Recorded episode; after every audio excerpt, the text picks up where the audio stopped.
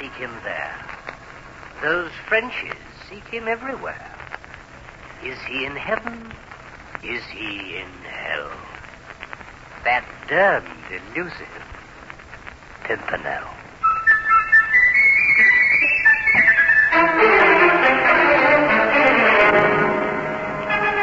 Presenting Marius Goring, star of the motion picture Red Shoes, as Baroness Orczy's immortal character, the Scarlet Pimpernel.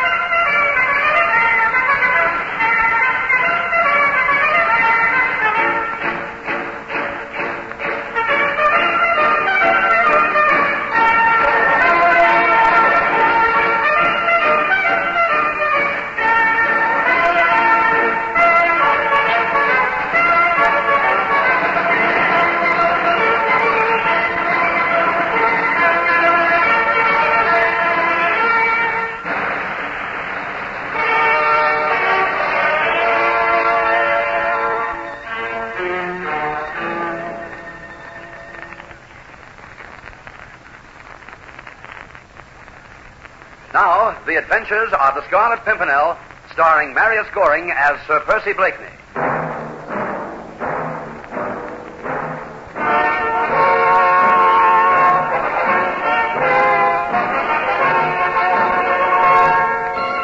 For the moment, England and France were at peace. But it was an uneasy peace, and no one believed it would last. For across the Channel, from out of the Holocaust of revolution, a new power was rising. A young soldier who dreamed of a Britain humbled in battle and subdued to his will. His name was Napoleon Bonaparte. It was a critical period for England and for the League of the Scarlet Pimpernel. So critical that at last, on Tony Dewhurst's insistence, I agreed to call a meeting of the inner circle. There were five of us present. Harding, Ffoulkes, Hastings, Tony, and myself. And Tony had the floor. As you know, gentlemen, in the last two months, thanks to the efficiency of the spies of this man Bonaparte, we've lost three of our most trusted men. Our ranks are thinning.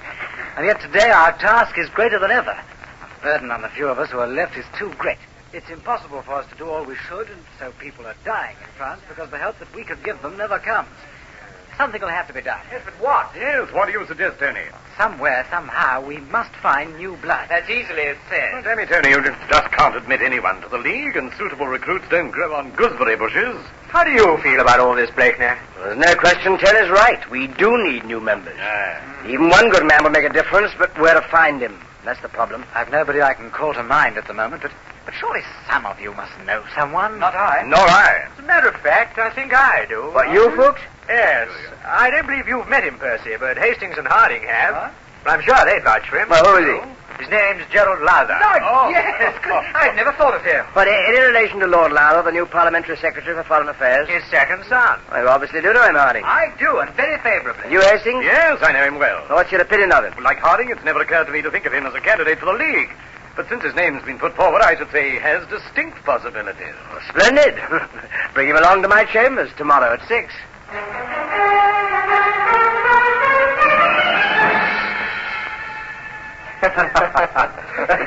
Uh, let, let me pour you out a sherry Lowther.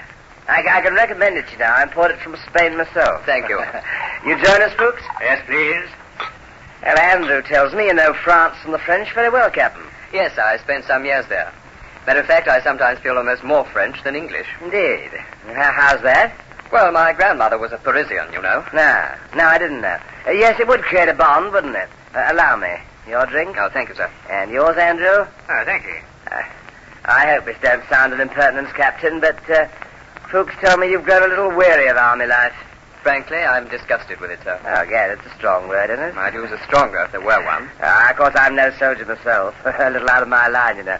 But I should have thought it'd be a very amiable existence. I dare say it is, if an amiable existence is all you want. Ah, ah, you, you, you seek more, eh? Yes. Ah, well, well, what is it you're looking for precisely? Excitement? Venture?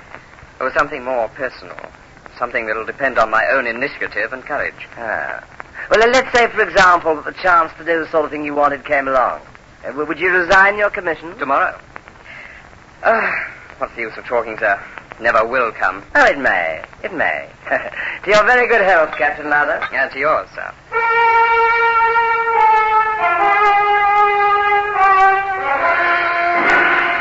I was impressed with Lowther, and particularly with his genuine sincerity. In every way, he seemed an ideal recruit for the League. But before taking the irrevocable step of accepting him as one of ourselves, I planned to have several further talks with him. But next day, all that was forgotten for the time being. And oddly enough, it was Lowther's own father, the Secretary for Foreign Affairs, who was responsible. Quite unexpectedly, I received an urgent summons to call him. It's uncommonly kind of you to be so prompt, Sir Percy. Uh, do be seated. Ah, thank you. Thank you, Lord Lowther. Uh, Sir Percy, I presume you've heard, in a general sort of way, of an organization known as the League of the Scarlet Pimpernel. Uh, uh, oh, yes, yes, vaguely, sir, vaguely. Uh, you know, of course, that from time to time it's been concerned in activities that have, well, shall we say, not earned the complete approbation of the present government of France. Yeah, yes, I believe I have heard it said. Yeah. You see, Blakeney, our problem is this. We are anxious to keep the peace with our good friends across the Channel. Uh, naturally, sir. But at the same time, we have reliable information that they're not playing quite fairly with us. Oh, dear. Well, for instance, we've recently installed several gun batteries in the neighborhood of Dover and Folkestone. Purely as a defensive precaution, you understand. Of course, sir. And it's come to our knowledge that certain technical data regarding the installations has already found its way to Paris. Oh, I see.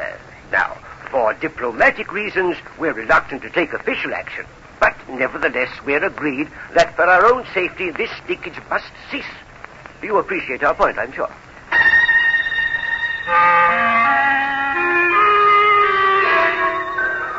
While we were talking, I was already making my plans. Tony Dewhurst would have been the ideal companion for such an adventure as I contemplated, but he was already committed for another undertaking, and so my choice fell on Andrew Ffoulkes. That same evening, he and I met to discuss the details. But surely, if the spying's taken place in England, it's here we should look for our man, isn't it? I think not, Andrew. We may be sure that every possible effort's been made to catch him here. And if the army authorities have failed, we're not likely to succeed. Now, our chance lies in Paris. I'm convinced of that. Well, how do you propose to go to work? Well, that'll depend on circumstances. Unfortunately, I've affairs that'll hold me in London for two or three days. So what I suggest is this. You leave at once for Dover. Tonight? Yes, tonight. You'll find my yacht, the Daydream, there. Briggs, the skipper, is bound to be staying at the Fisherman's Rest. Have him take you across the channel. Go straight to Paris, engage rooms at the Trois Épées, and find out as much as you can before I arrive. Right. Any, um, specific ideas? And I should imagine it's almost certain our old friend Citizen Chauvelin is concerned in this in some way. I'd wager a thousand guineas on So it. keep him under close observation. Note what Right. he does, where he goes, who he sees. Right, right. Well, look, it's just on nine o'clock now. With any luck, I should be in Dover before dawn. Au revoir, Percy. Au revoir, Andrew. See you in Paris.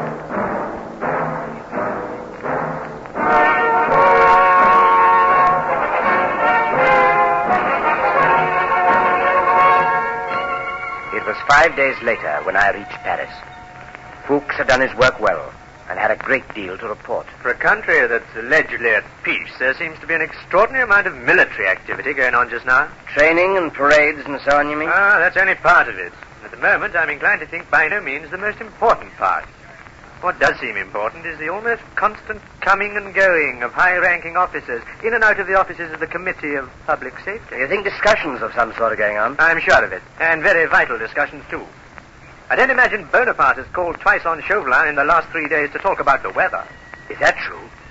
Bonaparte and Chauvelin? Yes, and each time they were together for more than half an hour. Well, how do you know that? Uh, there's a clerk from Chauvelin's office. Doddering old fool of a fellow. He drinks every night downstairs. Here in this inn, you mean? Yes. When he's sober, he's as tight as a clam, but, well, after three glasses of wine, he's prepared to tell the whole world everything he knows. It seems his room's next to Chauvelin's, so he doesn't miss much of what's going on. Now, presumably you already struck up an acquaintance with this fellow. We're practically bosom friends. Oh, excellent. I'd like to meet him myself. you shall, tonight.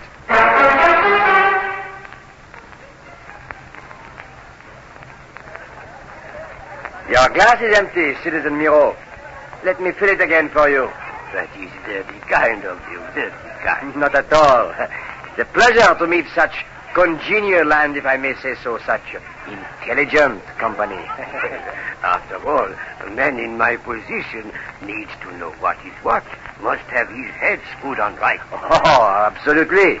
Mean to say, man like Chauvelin does not suffer fools gladly. Can't afford to. I'm sure he cannot. I was telling my friend, you are very much in Citizen Chauvelin's confidence. Oh, eh? wouldn't say that. After all, officially, I'm just a clerk, you know. That's all, just a clerk. You're too modest by far, I'm sure. Tell me, citizen, have you met the great Bonaparte yet? Have I met Bonaparte? Wasn't he at the office yesterday? And again the day before that? Ah, now there, if I may say so, he's a real man. Ah. Yeah, of course. And a little hot-headed uh, as yet. But believe me, he bears the stamp of greatness. I'm sure he does. I imagine his uh, his talks with Chauvelin must be very important. Oh, yes, indeed, most important. And uh, very secret. What very secret. Dare say the name of a certain country across the channel enters very frequently into their conversation. Ah, that would be Oh, terrible. shame. Shame on you, Pierre. Why, what have I said? Oh, Citizen Miro has already said these conversations are very secret. Even though he knows that we are men of discretion, it is hardly fair to expect him to tell us too much, is it? Oh, you are quite right. A thousand apologies, citizen. Not at all, not at all. After all, curiosity is a natural human trait. Uh, it's good of you to be so understanding. Pierre, our bottle's empty. Call for another. Uh, but of course. No, no, no, no, not for me. Just please. one more. Just one No, more. no, I'm sorry, but it's getting late. I really must finish this and go. Uh, we shall meet again, I hope. Why not? Pierre and I have rooms here. Perhaps you will join us for dinner tomorrow evening. I shall be honored. To your good health, citizen. And to yours. To your very good health, my friend. Your. And now, if you will pardon me, I must take my leave. Ah, do you live far from here, citizen? I have lodgings in the Rue Richelieu. Oh, I have a mind to walk a while and clear my head. How about you, Pierre? An excellent idea. Let us all go together then. You have no objection if we walk with you a while, citizen? No, not at all. Not at all. Splendid. Shall we go? Oh, by all Uh, permit me to help you to your feet. No, no, it's, it's quite all right. Quite, quite. Yeah, he's collapsed on us. Look at him, fast asleep. I'm not surprised. But he hasn't drunk as much as all that. My dear fellow, it's not how much you drink, but what you drink that counts. It's amazing how efficient a mere thimbleful of the right liquid can be. I mean, you've given him a sleeping draught. Exactly. Oh, but why? I'll explain later. Our first job is to get him out of here and upstairs without arousing suspicion. Oh, landlord! Oh, oui, monsieur. It, it seems our friend has uh, imbibed a little too well. oh, sleeping peacefully, is he not? Do not worry, sir. I will look after we would not him. dream of putting you to so much trouble. Oh, no, no, no, No, no, no. It is our responsibility. We have a spare bed in our rooms. I think the best thing is to take him upstairs and let him sleep it off. Well, if it is no inconvenience to you. No, not a bit. Help me with him, Pierre. Let us get him out of here.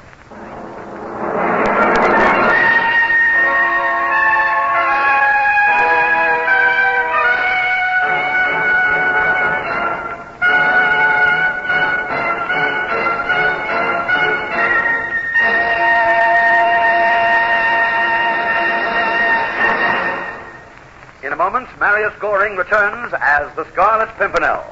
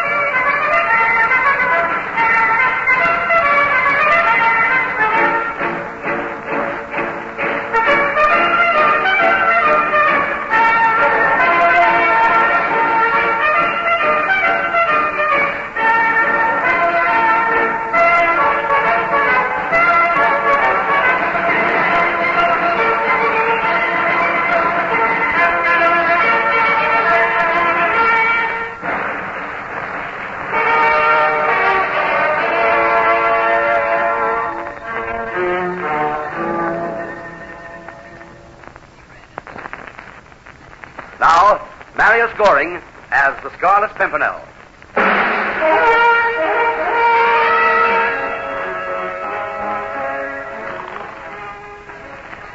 Well, that takes care of him.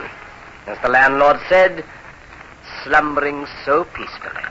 If my calculations aren't astray, I think we can count on him staying that way for at least 18 hours. Long enough, anyhow. Long enough for what? For me to do what I want to do, of course. Let's go into the other room and I'll explain. For heaven's sake, Andrew, don't look so puzzled. Well, I must say, I do find all this a little baffling. My dear fellow, it's quite simple. As you've no doubt observed, Miro and I are much of a height. In his clothes and a wig, and with a false nose and a few lines in the right place. You mean you're you're going to impersonate him? Precisely. Oh, you'd never get away with it. Why not? Well, uh, his voice, for instance. Fellow in my position needs to know what is what. Must have his head screwed on right. I mean to say, a man like Chauvelin doesn't suffer fools gladly. Can't afford to. It's amazing. If Drury Lane only knew what an actor they'd miss. Oh, well, that's all very well, Percy, but, uh, well, I still don't see what you hope to achieve. Perhaps nothing, perhaps a great deal. It's worth trying, though. You say Miro's room is immediately next to Chauvelin's? So he assures me. Then suppose, for instance, Chauvelin has an important visitor tomorrow. It could be even Bonaparte himself. Oh, I shouldn't think that very likely. Why not? Apparently they've already had two conferences. Isn't it possible they'll have a third? Well, yes, I suppose it is, but, well, I mean, even so, you're not going to hear much through a thick wall. There may be other ways. Well, such as what? My dear fellow, I don't know. I shall simply take a chance and hope for the best. Perhaps nothing will happen at all. On the other hand, a great deal may. It's worth a gamble, don't you think? What'll I be doing while you're caught in debt in the lion's den? You'll be sitting quietly here watching Miro in case he should wake. Oh, no, no, that's not fair. What isn't? Why should you have all the fun? Well, this isn't exactly fun. Well, uh, I'm sorry, it was a stupid word to use, but what I meant was, it, it's not fair that you should be the one who has to face all the danger. If only there was some way I could share it with you. Thank you, Andrew, but these things even themselves out, you know. This time the risk's mine. Perhaps next time it's yours. Now, let's go to bed. I have an idea it's going to be rather a busy day tomorrow. At 8.30 next morning, Miro the clerk was at his desk. At 8.40, the door opened, and in strode Citizen Chauvelin. The crucial second had come, a little sooner perhaps than expected. You seem a little pale this morning, Neville. Not your usual self at all. I did not sleep very well last night, sir. Too much cheap wine, I'll wager. You had better pull yourself together, Miro. I've had to speak to you before about this sort of thing. I'm sorry, sir. It's undercover. That is what you always say. That memorandum I gave you yesterday to copy. Have you finished it yet? No, not quite, sir. If the truth is known, I suppose you haven't even started it. I must have it by midday. Not a moment later. Is that clear? Yes, sir. Then see I get it. Also, those letters I give you. Yes, sir. Any special instructions, sir? I am expecting an important visitor at nine o'clock sharp. A very important visitor. On no account am I to be disturbed. Do you understand me? On no account whatever. Very good, sir. I will see to it. You had better.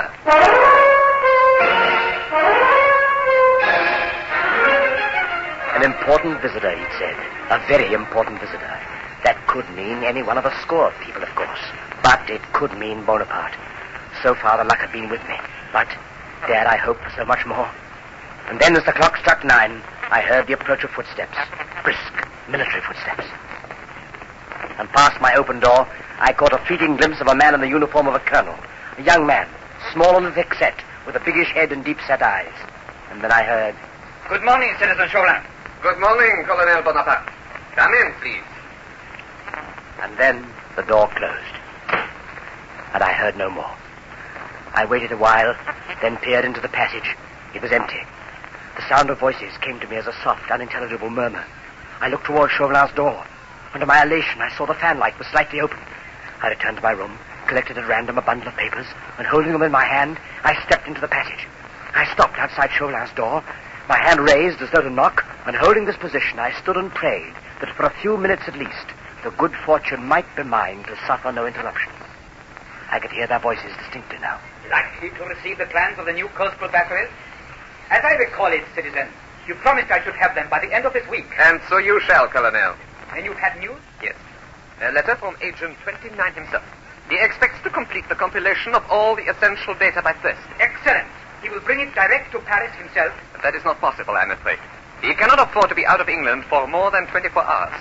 He will cross to Calais on Thursday night, put up at an inn called the Grey Cat in the name of Citizen Lebrun, and one of our most trusted men will collect the material from him on Friday morning. This courier of yours will need to be on his way soon. He left this morning, Colonel, at 8 o'clock. As soon as he has the papers, he has orders to return in all haste. And I think I can safely say they will be in your hands by Saturday. And then it happened. An official appeared in the passage, walking towards me. And to justify my position outside Chauvelin's door, I had no option but to pretend I was seeking admission. A knock. Come in. No, it is you, Miro. What the devil do you want? Oh, a thousand pardons, sir, but these papers. Ah, didn't I tell you that on no account was I to be disturbed? Oh, yes, sir, but. Get out! Yes, sir. Just a minute, Miro. Your wig. My wig, sir? It slipped slightly. No, no, no, no. Don't straighten it. I was always under the impression that your own hair was gray. But it is not. It is dark. You are not Miro at all. The game was up, and I knew it. I turned and ran. Stop that man! Him! He's a spy! Pull him! Oh, stop that man! Bullets whistled, swords flashed, hands clutched at me. Somehow I fought my way free. Somehow I found myself outside the building. I dashed through the crowded streets, doubling on my tracks till I was sure I'd shaken off pursuit. And then I raced for the Trois Épées. Andrew! Where are you? What's happened? Come on. Help me get out of these things, will you? We haven't a second to lose. Yes, but right, but will you tell me, please, what's happened? Everything. We've got to be out of this place and out of Paris in ten minutes. But what about Miro? He's still asleep in He there. He served his purpose. Let him stay asleep. Somehow we've got to reach Calais by tomorrow morning.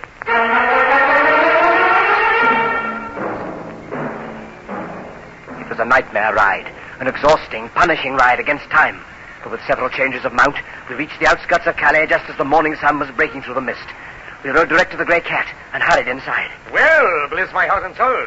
You two seem to be in a great hurry, I must say. Our business is urgent, I know. and what might your business be, citizen? You have a rendezvous here with a certain citizen Lebrun. Has he arrived yet? Ah, he's been here an hour since.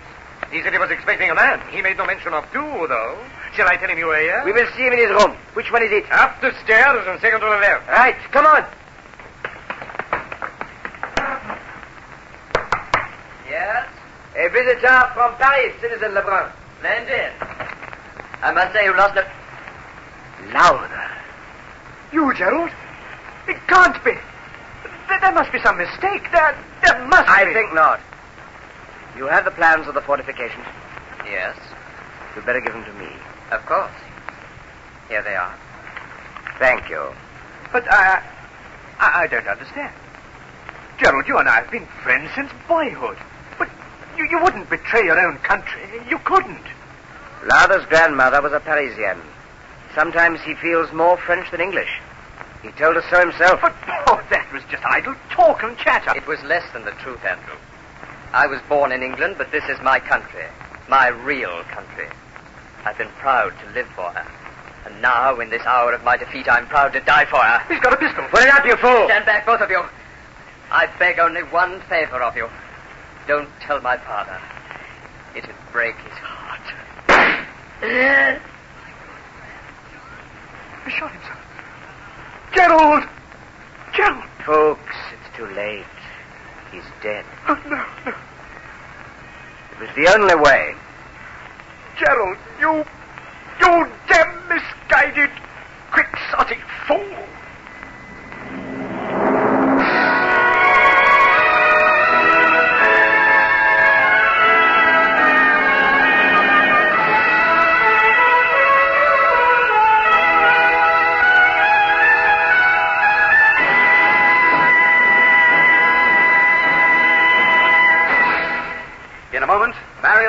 Returns as the Scarlet Pimpernel.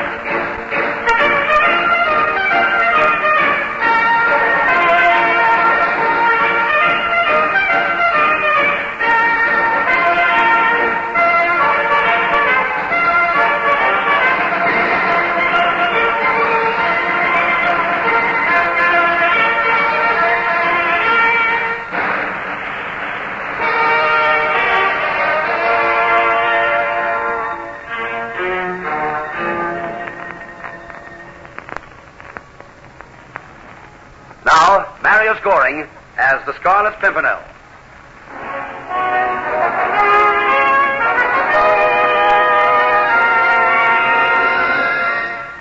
And so that's the whole story, Lord Lowther. I see. Needless to say, His Majesty's government is immensely grateful to you both. Personally, there's still one point I don't quite understand. Oh, what's that, sir? How Gerald first got onto the track of this French spy, and why, having done so, he didn't report the matter to his commanding officer. Perhaps there was no time, sir. In any case, uh, what does it matter? We do know that he pursued the fellow to France. And that he caught him in Calais and fought him single-handed. And that thanks to his intervention, we were able to recover the plan. And we'd never have done it but for Gerald's sacrifice of his own life. They'd have been in Bonaparte's hands by now. Think only this of your son, sir. He died bravely, and not only bravely, but happily, for the things in which he believed. That you can swear, gentlemen. Yes, sir. That we can swear.